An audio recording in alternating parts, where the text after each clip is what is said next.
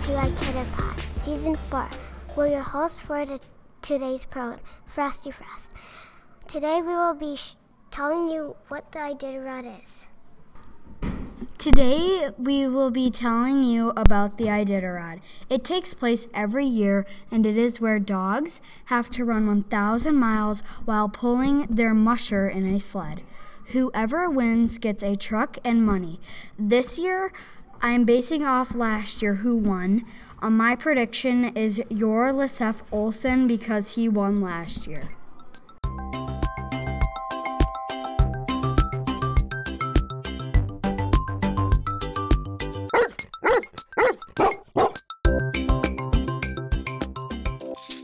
Meet the dogs slash mushers. Today I'll be talking about Aliy Zirkle. Her hometown is Two Rivers, Alaska. She graduated a degree in biology. She also says a cup of coffee makes her happy. Now I'll be showing you a few dogs in the race. One of the dogs' name is Bruno.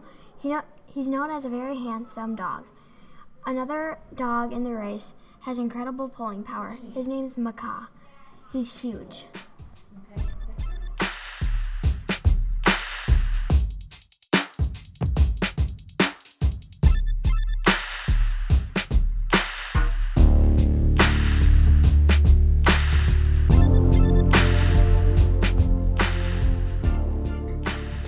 Be teaching two mushing terms, in other words, mushing lingo.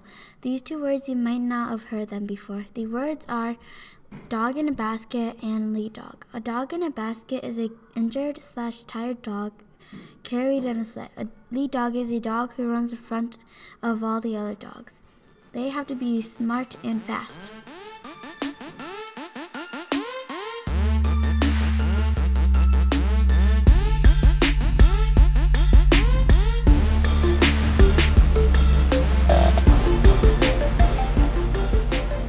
Thank you for listening to iKidapod, coverage of Iditarod provided by kids.